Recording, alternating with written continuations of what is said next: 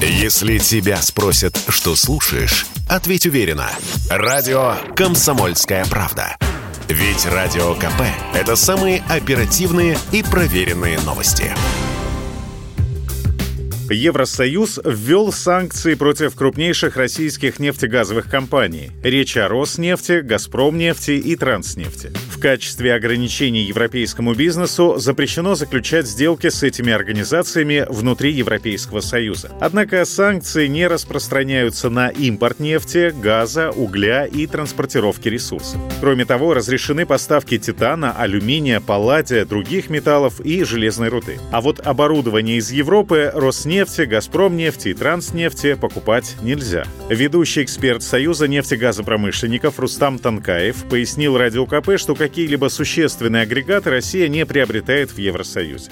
Россия от этого пострадать не может никак. Мы, в принципе, обеспечиваем себя всеми необходимыми видами оборудования. Единственное, что, может быть, для нас имело бы принципиальное значение, это компрессорные станции для перекачки газа, но мы сами их производим. Что-то производится на совместных предприятиях с фирмой «Сименс», но там э, ситуация такая, что переключить производство на Россию вполне возможно. Могут быть какие-то претензии по отношению к тому, что оборудование разработано было не в России, но это не принципиально, это не существенно. По словам эксперта Рустама Танкаева, без российских углеводородов европейцы откатятся на несколько веков назад.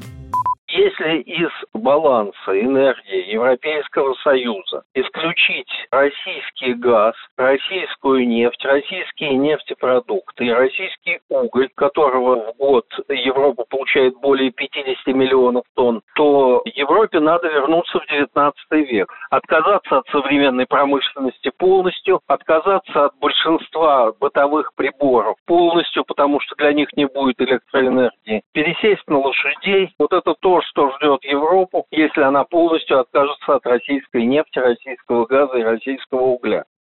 Эта ситуация усугубляется данными о запасах нефти на Ближнем Востоке, и европейцы вряд ли смогут воспользоваться сырьем оттуда. Даже предложение снять с Ирана санкции и разрешить ему поставки не исправит ситуацию, отметил в эфире Радио КП ведущий аналитик Фонда национальной энергетической безопасности Игорь Юшков.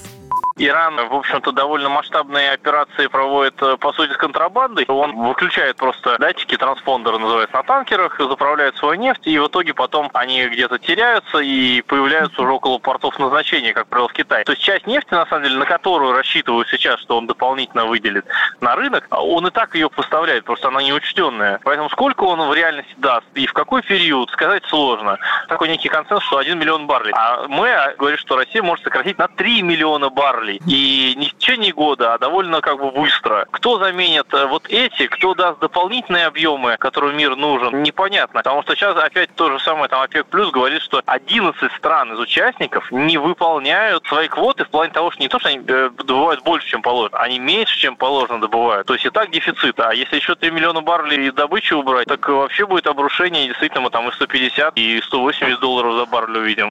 Согласно последнему докладу Международного энергетического агентства, глобальный экономический рост заметно снизится на фоне роста цен на сырье из-за антироссийских санкций. Эксперты считают, что возможные перебои с поставками российской нефти могут вызвать глобальный шок на нефтяном рынке. Александр Фадеев, Радио «Комсомольская правда». Если тебя спросят, что слушаешь, ответь уверенно. Радио «Комсомольская правда».